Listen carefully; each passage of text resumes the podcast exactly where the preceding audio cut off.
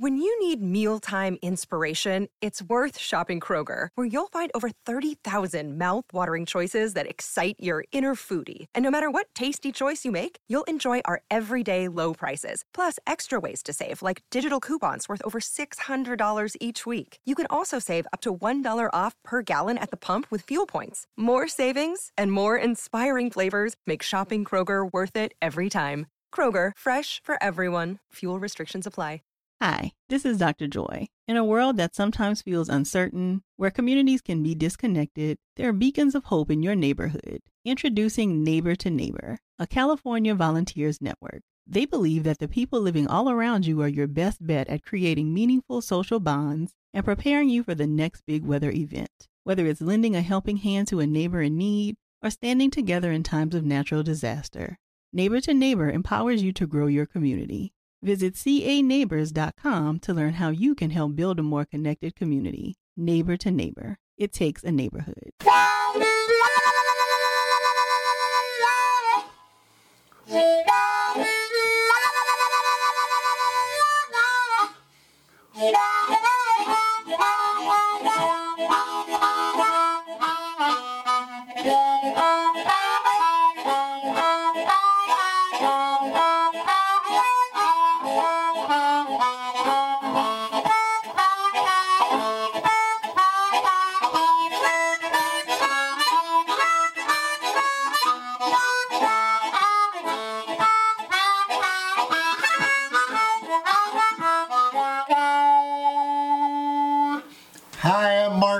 And welcome to Mark Hummel's Harmonica Party. I'm here with Jeff Vargin, and we are going to be talking about all things blues, harmonica, all kinds of subjects. We're going to get into all kinds of things on this show, and uh, I think today I wanted to kind of talk a little bit about just, uh, well, I want to definitely talk about my friend James Harmon, who just passed away uh, a week ago yesterday and uh, I we're planning on. I'm hoping we can air this on his birthday, which is June eighth. Yeah, I th- well, the viewers will know. Yes, The they viewers will know if it's June 8th. then you know it's James Harmon's. And you know birthday. it's James Harmon's birthday. Yeah. But what I would like to just kind of start off uh, this episode, since this is the very first episode we're doing, and uh, I you kind of suggested this as an idea, and that is just a lot of the uh, the controversies that are going on in the blues world at the moment, and uh, and a lot of it, you know, has to do with Black Lives Matter and uh, and and whites and blacks and blues music and and and uh, this whole conversation. And I guess what I wanted to get into a little bit is just the whole uh, uh, situation. How you know blues is from the South. It's African American music. It's uh, something that all of the white blues musicians that play it have adopted. They don't have ownership to it. And uh, I think it's important to state that uh, when when you're talking about blues music because it comes out of black people's hardships. And um, those of us whites that got into it in my generation and the generation before, because really the generation before mine was probably the first generation of blues artists that were white that adopted black blues, and that would be that would be you know the the, the 60s, a lot of the 60s um, uh, uh, blues people out of Chicago and, and places like that. Prior to that, there was a lot of uh, white musicians that were playing jazz and had relationships with a lot of the older uh, uh, uh, jazz musicians that were black people, like Louis Armstrong and uh, um, oh uh, Sidney Bechet and all these all these artists that got discovered and then brought over to Europe. And so, uh, Big Bill Broonzy, big, you know, there's there's so many people that have been. Um, there's always been a real cross pollination in the South, and I think that's kind of what I wanted to get into, is the whole uh, uh, culture of the South that kind of both created blues and also uh, kind of put certain dividing lines in there. Where does the. British invasion come into all this? When did the Stones? Well, that- all these you're, you're getting way ahead of I'm this. way ahead. Okay, you're all right. way so I'm just I'm you're leaping way ahead, ahead of us now. Yeah, because no, my because I of- wanted to go way back to like you know the the, the 20th, the early 20th century. Well, let's hear about the 20th century and how these guys transitioned from. Were they playing the Chitlin circuit? Is that what they were playing back then? The, Well, I the mean, old blues musicians. black music was always in a very segregated kind of format. Uh, you know, from from the time of its inception, it was it was in the South. There was you know, I mean, that's where they had you know. Uh, uh, ropes and stuff in the theater that would divide up the white part of the uh, uh, theater from the from the where the black folks sat. So I mean, you know, there's always been this kind of uh, segregation coming from the white uh, officials. And it was really both white musicians and black musicians that kind of uh, got rid of that. I guess would be the best way to put it.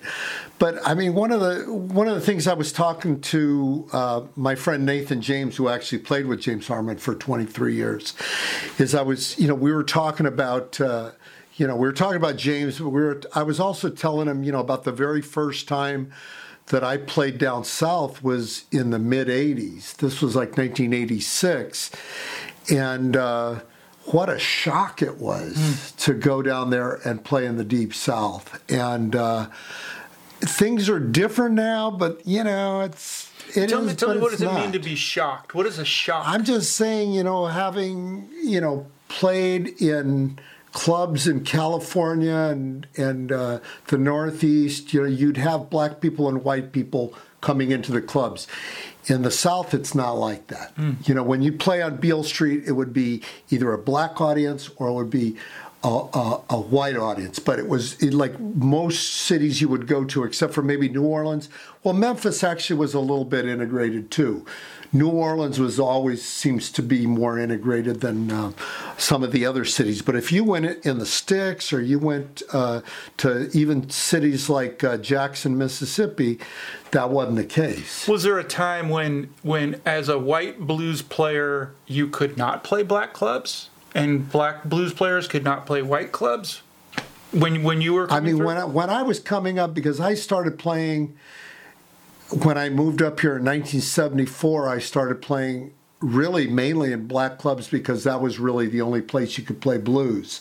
If you weren't working the Fillmore Auditorium, Mm-hmm. which very few, you know, players of Right. you know that were local could could play at, then you were playing uh, in black blues joints with, with with a lot of black musicians and and there were a few white musicians that were going into those clubs but it it wasn't it, was it was still a pretty much of an anomaly compared to uh, you know, it was it was closer to how it was, say, in Chicago in the '60s. By the early '70s, it was kind of a similar situation here. So I could play out in places like North Richmond, or I could play in places like uh, Oakland, or you know, like people would go. You know, a few white musicians would play in Hunters Point, places like that. But uh, it was still very, very much kind of a segregated thing. But black folks were much more welcoming. I remember the first time I played at a black club, it was like I was blown away with how nice people were uh, to me, even though, you know, if a black person had gone to a white country and western club, they wouldn't have been welcomed at all. And that's what kind of blew me away about uh, the difference between the way the black blues audience behaved and the way the white you know, white people behaved. And so that always just shocked me. And, uh, and you know, it, it, things things changed over the next 20 years considerably because mainly because a lot of the older folks that were going to blues gigs just got too old to go out.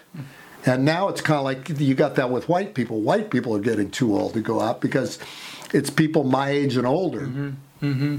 And so you have a really different kind of uh, scene now, and the fact that most of the first gener, you know, uh, first generation electric uh, uh, giants are gone. I mean, uh, the elders of the blues, you know, people like T-Bone Walker, you know, Muddy Waters or, or even James Cotton now, and, you know, uh, so many other, you know, B.B. King, all these people have passed away. And so essentially you only have a few black musicians that are playing you know, playing the blues. There is a, a, a, new generation coming along, and there's there's some people that I've really enjoyed, you know, uh, listening to, like uh, Quan Willis and and uh, um, Marquise Knox and and a few others. Uh, Andrew Alli, who's a great harp player out of uh, Richmond, Virginia. But it, it's still, you know, comparatively, it's much more of a white musician dominated world. And so that's caused a lot of, you know, strange kind of feelings, I think, among, uh, you know, a lot of the African American musicians because you know, there's this thing of like if you start thinking that you know blues started with Stevie Ray Vaughan, Mm-hmm. it didn't. Mm-hmm. Right. You know, if you start thinking it started with the Rolling Stones, it didn't. It goes way back. It's you know all these these greats that recorded and and that got all of the people of my generation into the music in the first place. You know, when I first started, it was like you know, these guys were gods, and they, I still feel that way. You know, I mean the first time I went to, you know, music clubs down in Los Angeles when I was like, you know, 15, 16 years old, you know, I was going to see James Cotton or mm. Sonny Terry and Brownie McGhee or, uh, you know, B.B. King or um, Muddy Waters, Jimmy Rogers, uh, all these different artists that were, you know, Jimmy Witherspoon, that were playing in clubs in Los Angeles. So why do you think that blues sort of stayed in that lane? Was it that the big record companies were not signing blues artists, or they kind of never have? It seemed like BB yeah. King was the is like the the the name everybody knows. Whether yeah. they've heard a song or not, they they've heard of BB King. And the weird thing is, BB was kind of late to the game in a lot of ways. I mean, Muddy Waters and Howlin' Wolf were kind of names that were out there more in the forefront, even when BB was still playing just primarily black nightclubs, mm-hmm. you know. And and and by 1970, he had "Thrill Is Gone," which was his first really major, you know, hit on pop radio, and that really opened a lot of doors for him. But prior to that, you know, unfortunately, he was, you know, like him and Bobby Bland and Little Milton, they were all kind of relegated to the Chitlin circuit, mm-hmm. and that was, and and they really didn't have the doors open that you know uh, Muddy or or Howlin' Wolf or some of those artists did. So, so where does James Harden or James Harmon fit into this? Well, situation? James Harmon is is a generation older than me because he was nine years older than me. Um, he, along with people like you know Charlie Musselwhite, who was out there even a little bit before James, Paul Butterfield, um, Mike Bloomfield, who was uh, friends of both Butterfield and Musselwhite. Uh, uh, uh, you know, there were English acts that definitely made a splash. You know, people like Fleetwood Mac or Cream, or you know, I mean, that's kind of I got into the blues really kind of through the back door of, of, of the you know the English rockers. Right, and a, lot primarily. of people probably wouldn't know that Fleetwood Mac started as a blues. Oh, they started as bluesman big yeah, time with Peter Green and that yeah, that Peter early Green was, incarnation. This is before yeah, Lindsey Buckingham, before way Phoenix. before that. Far before that, right? And and eventually I'll do a segment on him because he's a fascinating character. But uh, uh, you know what I wanted to say is is that you know people like James or um, uh, you know, a lot of the people that are on this record, because this this album, this is the one called Blues Harmonica Meltdown, and this is the volume one that came out in 2000.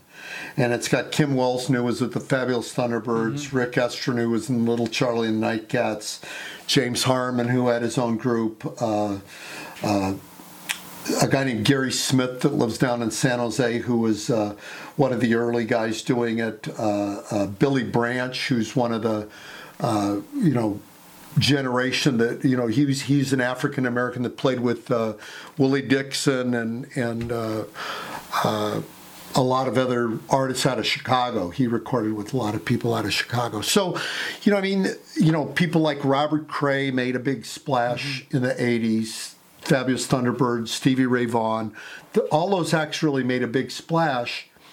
uh, because there was a younger at the time my age group was obviously younger they were going out to nightclubs more so there was a much bigger scene in the 80s and 90s in mm-hmm. terms of nightclubs I was living in Southern California then, and so there was the Dynatones, the Blasters, the Fabulous Thunderbirds, Top Jimmy. There was all these exactly sort of and that's kind of where that's where Har- around. that's where Harmon Yeah. really kind of he fit into that scene. I mean, Harmon came out with this band with a guy named Hollywood Fats on guitar, um, another guitar player named Kid Ramos that's still alive, uh, Willie J. Campbell on bass, Stephen Hodges who now plays with uh, Mavis Staples and played a lot with Tom Waits. He was the drummer. Gene Taylor who played with uh, uh, the Blasters, and then you know also played with James. So, I mean, those all these acts and musicians are very intertwined. There was definitely, uh, I mean, the funny thing about West Coast blues is all of us know each other, and when you go out on the road, like all of us were going out on the road. You start to get to know all the different musicians. So when you say you West run Coast into blues, though, now that now I'm getting confused about whether the blues music is West Coast or whether it is um, a geographical that you all live in one place. Is there a difference between Chicago blues and West Coast blues? It's more where people live. I mean, you know, the the th- the thing to me that's really interesting about James Harmon was that um, he, like I say, he grew up in Anniston, Alabama. He was born in uh, June eighth, uh, nineteen forty six. But he really he, he kind of got into music when he was in Anniston you know, his father was the sheriff of Anniston, and there's there's some backstory to that. Uh, if you know about the civil rights bus burning that was there, uh, but uh, he he grew up getting interested in blues because you know if you went literally right across the tracks from where he lived, you were in the black side of town, Right. and there And- was a- and if there were musicians aware- that were playing there that he got to see. if people aren't aware, James Harmon was white. Yes, he was a white guy and uh, and was playing black music. And in a sense, I, I, I tend to think that that was kind of a somewhat rebellious, revolutionary Right. thing to do. With dad as sheriff in a so- yeah, small southern town. you know, and to be a white guy playing blues in the South, especially if you're playing with black musicians or even you know um, going to see black musicians, that means something. Uh, you know, so people like him or or in Memphis, Charlie Musselwhite was hanging around Memphis and you know going to Will Shade, you know Will Shade's house and and learning to play guitar, and uh, you know. Uh, oh, who's the other guy? Uh, Furry Lewis, people like that. Uh, you know, Charlie moved to Chicago and got to know all the musicians there just by accident, really. So a lot of times, you know, the blues was such a part of the culture that you kind of couldn't help running into it, if that makes any sense. It was just like the fabric of the culture. I mean, whether you were black or white, you were going to hear blues on the radio, you're going to hear it coming out of, you know, people's houses or whatever. And so that's the interesting thing to me about the South was that it really was a fabric of of life down there. And I think that's where James or Charlie or or uh, you know my friend Fingers Taylor that was from you know moved to Jackson, Mississippi. Um, a lot of these harmonica players down there, that was really what happened was that they got they got exposed to this music and they fell in love with it. And the fact that they got out of there, that says something too. If you moved out of the South by the time you were 18 years old, that's saying something. right. You know, there must be something about it you weren't that crazy about. So uh, that's kind of the way I approach it. But I, I also got to say, I mean, you know, I'd been going to the South, like I say, since 1986. And when I first started going down there, I mean, we had. Uh, uh, my drummer was a guy named June Core, who's still around here, and I still play with him all the time. And June's a black man, and and I remember he used to stay in the van when we'd go into a fast food restaurant. In the 80s. In the 80s. Wow. And now he was a vegetarian, so maybe part of it is he figured he couldn't find anything to eat at those places. But nonetheless, there was just I I can't help thinking that if you're black and you're in the South and you're with a bunch Right. of white guys, it kind of creates a certain And even if he was a vegetarian, vibe that- yeah, and e- even if he was a vegetarian, he wasn't. I don't want to speak for him Yeah. because June's still around and he can speak for himself. But for folks that grew up in that era, in that time, it's part of their DNA of of where you, how you function in the world. You know, it's just I just think that you know, it's, if you're if you're if you're at all sensitive to vibes, you pick up vibes, and you know, there's certain things that are going to make somebody feel uncomfortable. Uh, you know, like I say, that one time in in, in a bar in in uh, I think it was Oxford, Mississippi, and some guy came up and tried to compliment me with a you know using the N word, and it's like you know it just blew blew me away. I was I was like, what the hell is this? man?" yeah, yeah. And it was like that was his way of complimenting me. Huh. So I mean, there's a whole different kind of ball game going on with the way people were back then, and the differences, and like, you know, the differences now that young people have a much different attitude about race than they did back then, and there's not as many young people that are getting taught, you know, that that blacks and whites are different. Mm-hmm. You know, that's like an old time thing. It's kind of something of the past.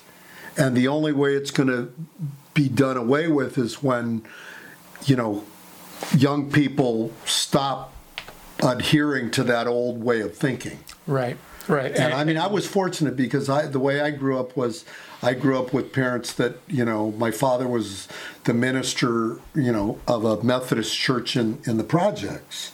So I was going to church with black kids and I was the only white kid around, or I was going to school with Mexican kids. I was, you know, one of the only white kids there. So I was kind of in the opposite sort of situation that most white kids most white kids were growing up with being surrounded by all white kids they weren't being surrounded by they, you know so i mean the awful thing was you know if you were say black and you went to uh, the school i went to it was all Mexican kids, and, the, and at the time, the Mexicans were kind of jealous of the blacks getting so much attention back then in the mid 60s. So, you know, there was just a lot of complexity racially, but, you know, the bottom line is I didn't grow up in, in a way that I think most right. most people did, and that I I like to think that gave me a different viewpoint. You know, we had black babysitters when I was, you know, a toddler, and and they'd play R and B on the radio, and and uh, so you know, I mean, the first music I heard, I remember it wasn't until years later I realized I'd heard Jimmy Reed and Slim Harpo on the radio when I was like probably eight years old, and I didn't recognize it as blues because it was just black music Just to me. music. Yeah. You know. Yeah. So how does coming back around to James Harmon? He comes out of Mississippi, No, he came out of Alabama. out of Alabama, um, and then he moves, and you come across him. How and what was his influence on you? Well, I, I kind of accidentally stumbled on Harmon because in 1971 I'd been playing harmonica for about a year, and I went to a concert at a place called Rio Hondo College in Whittier, and there was a band opening the show called the Ice House Blues Band, and it, I didn't know this until years later when Harmon told me this. It was James James singing and playing harp, a guy I know named Buddy Reed who played with me much later on guitar who also played in a band called Bacon Fat. So I saw these guys and I thought, wow, these guys kind of remind me of Canned Heat, sort of. You know, they like a, you know, a junior version of Canned Heat. You know, because they had long hair and they had beards and they were doing boogie and slide guitar and, you know, they had uh, just kind of a, a, a you know rock blues thing going Right, at the time. And And, then there was a band really- called Bertha that played on the bill as well. That was this this all woman rock band that was, you know, had a very attractive bass player. That's all I Some remember. Some things you remember. Yeah, certain things I Certain things remember. you always remember. They were much Yeah. prettier What than kind Harmon and Buddy. playing? what kind of bass was she playing? She was playing the kind that fits right in the in a But- good but you spot. don't yeah. know no, if I it was don't. a Fender probably a Fender P bass. I don't know. Yeah, but you weren't paying attention to that. I was not.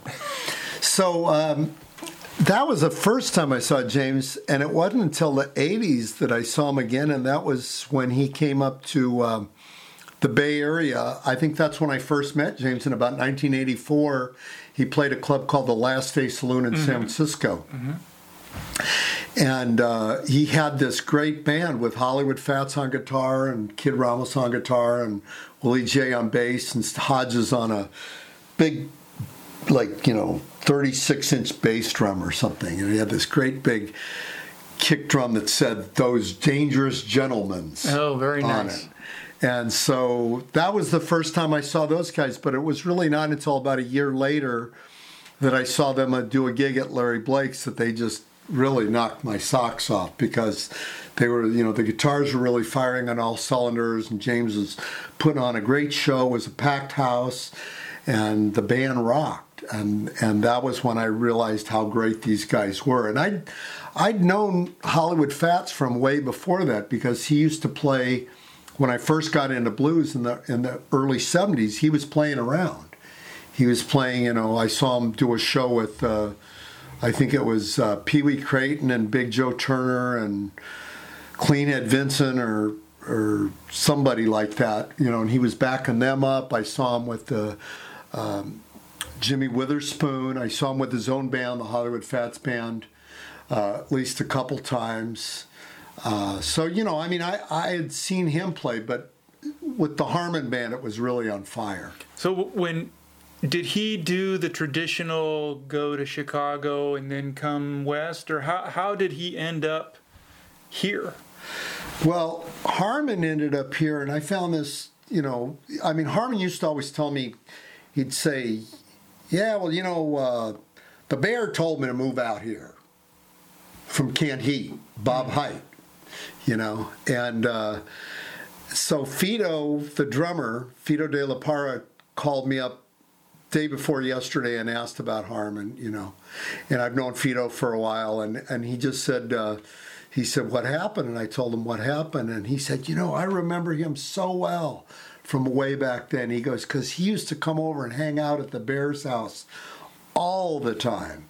And we'd sit around, we'd listen to blues records, and I think that was how Harmon got into, because Bob Hite, the Bear, had the second or first biggest collection of 78s in either the country or the world. I think it was in the world. He had one of the biggest collection of old 78s of country blues. And um, and so Harmon got into the same thing. And the deal with the Bear was he was really into the old he was really into the old 78s by the the guys from the 20s and 30s and, and 40s. So if something was was really, you know, rare and hard to find, he'd find a copy of it. And he'd have multiple copies. And a lot of times, I mean, you know, Harmon was doing the same sort of thing. And so one of the things about James that I noticed after getting to know him longer was how steeped in this old style of blues he was, which was the country blues. And, and, and that a lot of his songs kind of were reminiscent of, of some of these older older artists like, you know, Peetie Wheatstraw or Big Bill Broonzy or Brownie McGhee or different people like that.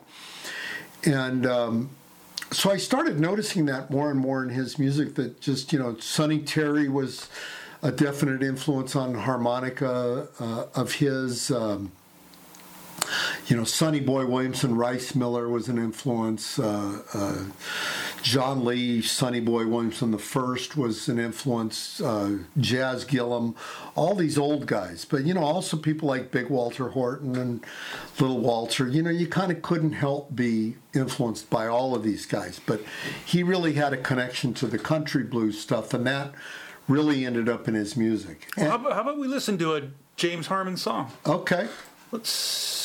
What do you suggest?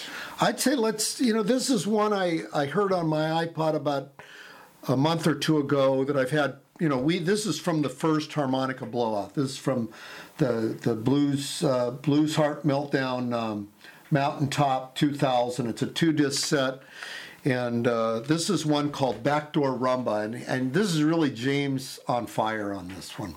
Okay, backdoor rumba. Here we go.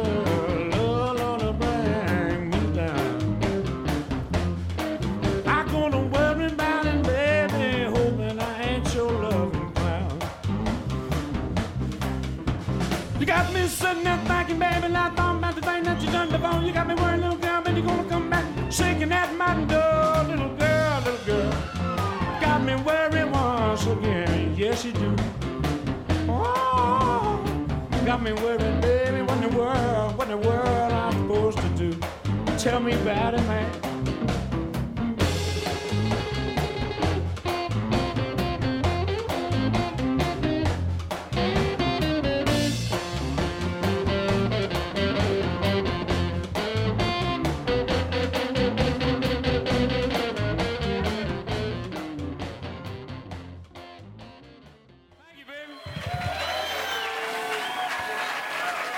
Right, so that was James Harman doing Backdoor Rumba. That's off the Blues Harp Meltdown CD that's got an incredible lineup of players Kim Wilson, Billy Branch, Rick Estrin, uh, James Harman, myself, Gary Smith, that's Junior Watson on the guitar right there, RJ Mischo's on harmonic on this.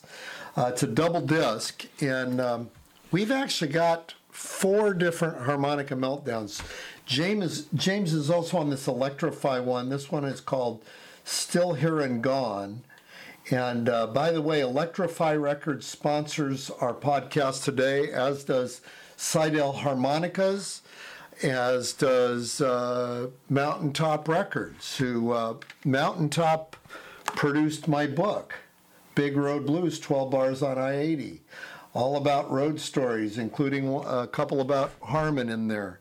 But um, what I wanted to what I wanted to mention one more thing before we go is that uh, uh, James incorporated this country blues styling into his later stuff. It, it kind of really came into his music in, later in life. You know, the older he got, it seemed like that that kind of early influence seemed to creep in there. Uh, the last say 15, 20 years of of his recording. Um, and he uh, he did an album for Electro-Fi Records that I love. This he did two albums for this label that sponsored Andrew Galloway, who is sponsoring the show, uh, recorded uh, this one called Fine Print. That's a really great album, and also one called uh, Bone Time. And these are both really great James Harman records that he released uh, in the last few years. What year was this? 2018. And the the one I was thinking you could play on this was one uh, I talked to my friend Charlie Lang that used to book James, and and I mentioned I was going to play a cut on here, and he goes. Oh man, you got to play Memory Foam Mattress. Oh, Memory because Foam. this has really got the uh, the country blues influence in it, but it also is just such a great example of James and the way he could come up with these lyrics. It's like Bob Dylan. Bob Dylan could come up with lyrics that were like a little movie, and James could do the same thing on his songwriting. This guy wrote a song a day Every for day. the last yeah for the last 15 years. He had something like he's got something like 16 albums worth of songs that have not been recorded. So he was just a prolific writer. He was just an amazing entertainer because he was funny as all get out. I mean, I could tell you so many great stories about his uh, just you know the things he would say. And uh, one of, one of the ones I actually just texted Charlie Musselwhite and said, "Give me some good Harman stories," and he mentioned one because another guy that passed away was uh, just in the last month was uh, Paul Oscher, who used to play with Muddy Waters, and uh, James said the first time that he he, he met Paul it was when Muddy Waters was playing at, I think it was at the Troubadour in Los Angeles. And he said Muddy uh, got up there and played, and, and, and, and Paul Oscher was the harmonica player. He was the first har- white harmonica player in Muddy's band.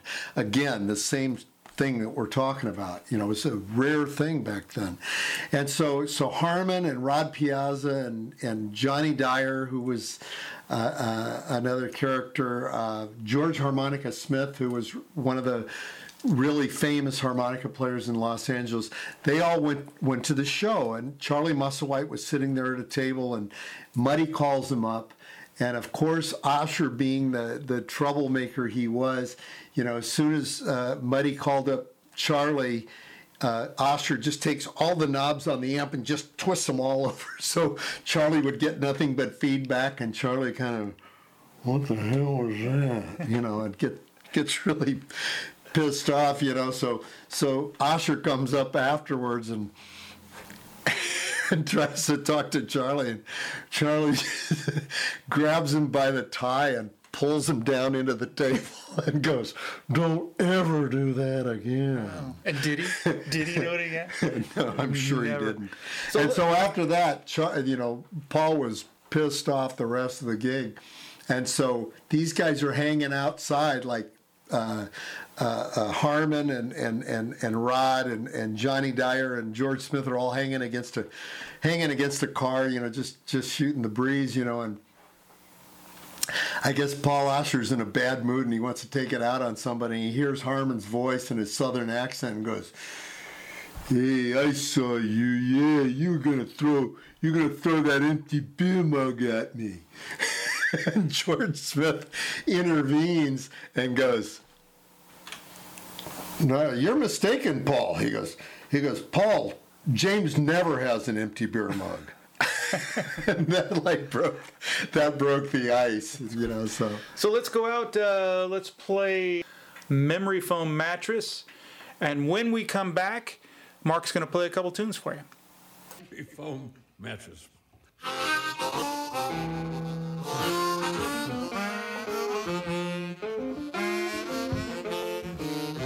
I'm gonna sell a memory foam mattress, baby. holds too many memories of you. It reminds me of our golden years.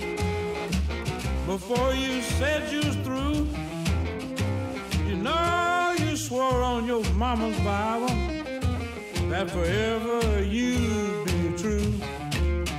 But you traded the devil your last breath to live forever, making me blue. I put your crushed velvet lazy boy in the dumpster out behind the mall. Folded up your TV dinner tray and tucked it neatly out in the hall.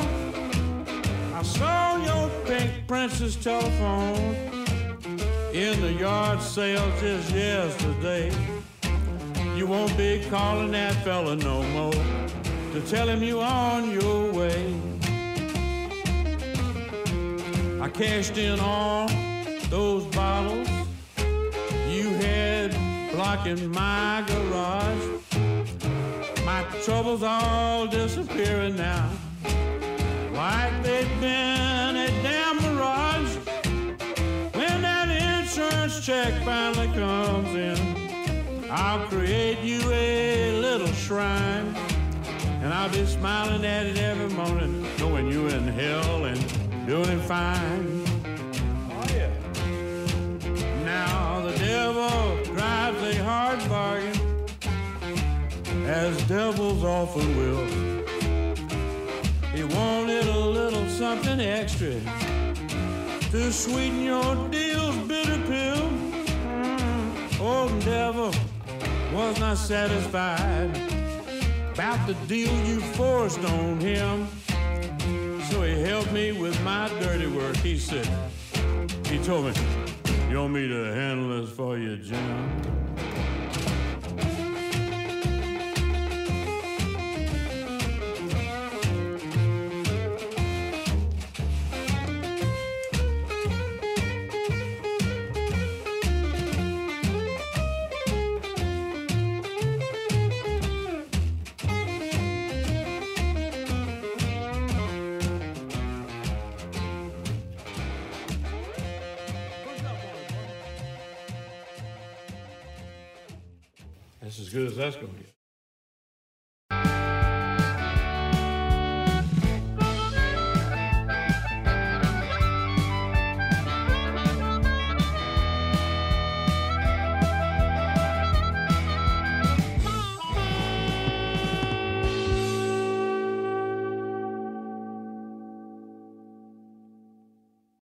All right, before I do this next song, I'd like to give it a little intro because I wrote this song back in 1986, the first time I went over to Europe. And uh, two of the guys that I'd played in the band with were both sick with uh, cancer. One of them, Johnny Waters, had cancer, and my friend Sonny Lane had uh, Lou Gehrig's disease. And uh, I remember it was the first time I went to Europe, so I had horrible jet lag on top of that, and I couldn't sleep. And these guys were on my mind, just their their situation, and they died probably the following year. But uh, it it definitely uh, did a number on me, and I wrote this song called "Rolling from Side to Side" back then. And it seems like over the last few years, with all these people that I've known in the blues passing away, it keeps bringing this song back. How many people have gone on to the other side that I've known? So um, I'm going to do this one for James Harman right now.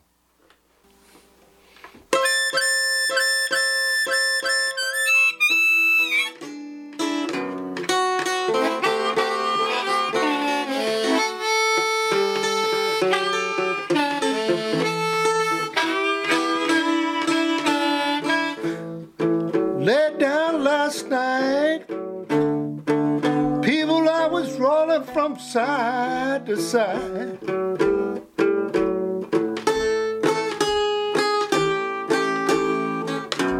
Laid down last night. People, I was rolling from side to side.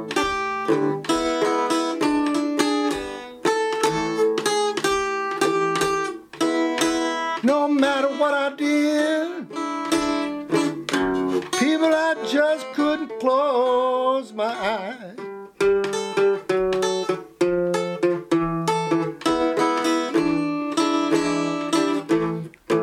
My stomach was churning, people just like a hurricane.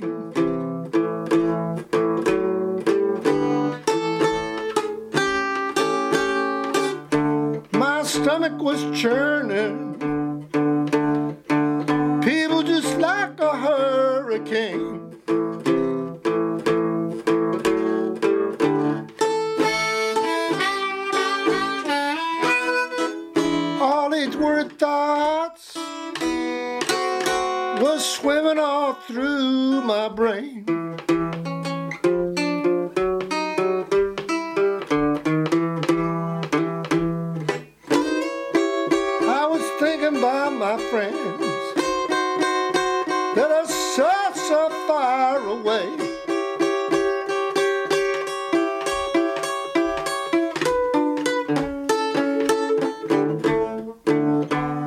was thinking about my friends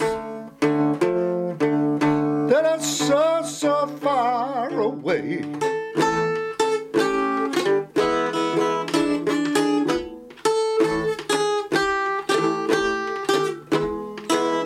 You know it's out of my hands, baby. All I can do is to pray.